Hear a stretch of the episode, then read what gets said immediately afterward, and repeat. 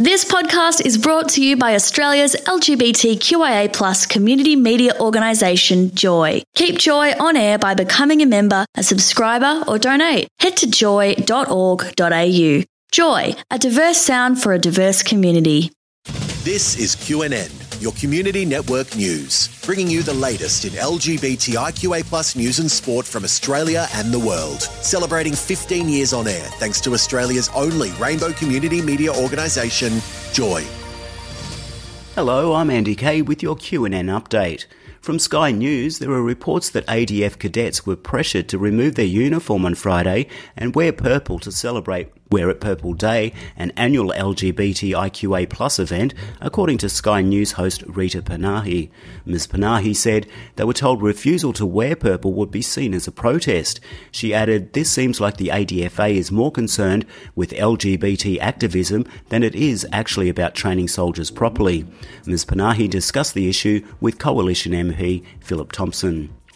Overseas and AfricaNews.com reports a 20 year old Ugandan man has become the first individual in the country to be indicted on charges of aggravated homosexuality, a criminal offence carrying the possibility of capital punishment as per the recently enacted anti gay legislation, according to both prosecutors and the defendant's legal counsel. Despite international pressure from Western governments and human rights organisations, Uganda introduced one of the world's strictest statutes against the LGBT community in May. The legislation stipulates a sentence of life imprisonment for consensual same sex relations. From NBC, a judge has dismissed a lawsuit contesting a transgender woman's admission into a sorority at the University of Wyoming, ruling that he could not override how the private, voluntary organisation defined a woman and order that she not belong. In the lawsuit, six members of the Kappa Kappa Gamma sorority chapter challenge Artemis Langford's admission by casting doubt on whether sorority rules allowed a transgender woman. Wyoming US District Court Judge Alan Johnson, in his ruling, found that sorority bylaws don't define who's a woman. An attorney for the sorority sisters, Cassie Craven, said by email they disagreed with the ruling and the fundamental issue, the definition of a woman, remains undecided. Pink News reports a Russian man has been expelled from his studies and fled the country after being accused of promoting so-called LGBTQ plus propaganda. Just a few days later, the man known as Max, a makeup blogger, received a call from the university's library asking if he was going to return borrowed books because he had been kicked out.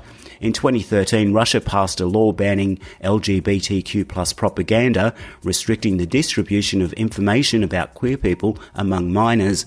In December 2022, the government expanded the legislation to ban any mention of LGBTQ people in the media. In July, a stringent law was passed preventing trans people accessing gender affirming healthcare, changing their gender on official documents, and dissolving marriages where one partner later transitioned. Turning to QNN Sport now, and Outsport says organisers of the forthcoming Hong Kong Gay Games have reacted coolly to an unexpected statement from the city's government urging them to observe the laws and regulations. The statement was issued to media outlets on Thursday, a day after organisers provided a press release about venues, performers, medal designs, mascot, Sunny the Lion, and other new information. Monday marks the 41st anniversary of the beginning of the first ever gay games held in San Francisco in 1982. And the senior reports it exploded onto the Central Coast in 2019 and Coastal Twist LGBTIQ Arts and Culture Festival is set to return from September 26 to October 2nd. More than 7,000 people showed up at inaugural event, making it the largest pilot festival in the history of the New South Wales Central Coast. Despite COVID cancellations in 2020 and 2021, the event continues to grow with 9,500 attending last year's event, resulting in a complete sellout across its 7 days and 12 events. The program will feature cabaret, live music, film, dance parties, youth and senior activities, art exhibitions, workshops, a well-being hub and bingo. That's what's making news in the LGBTIQ plus community this week. The QNN team will be back here next week. You can also find us wherever you get your podcasts. Just search QNN. I'm Andy Kay. QNN was recorded at Joy, a diverse sound for a diverse community. Tune in to Joy 94.9 FM in Melbourne, joy.org.au, or via the Joy app. QNN is distributed across the Community Radio Network with thanks to the Community Broadcasting Association of Australia. Thanks for listening to another Joy podcast brought to you by Australia's LGBTQIA plus community media organisation, Joy. Help keep Joy on air. Head to joy.org.au.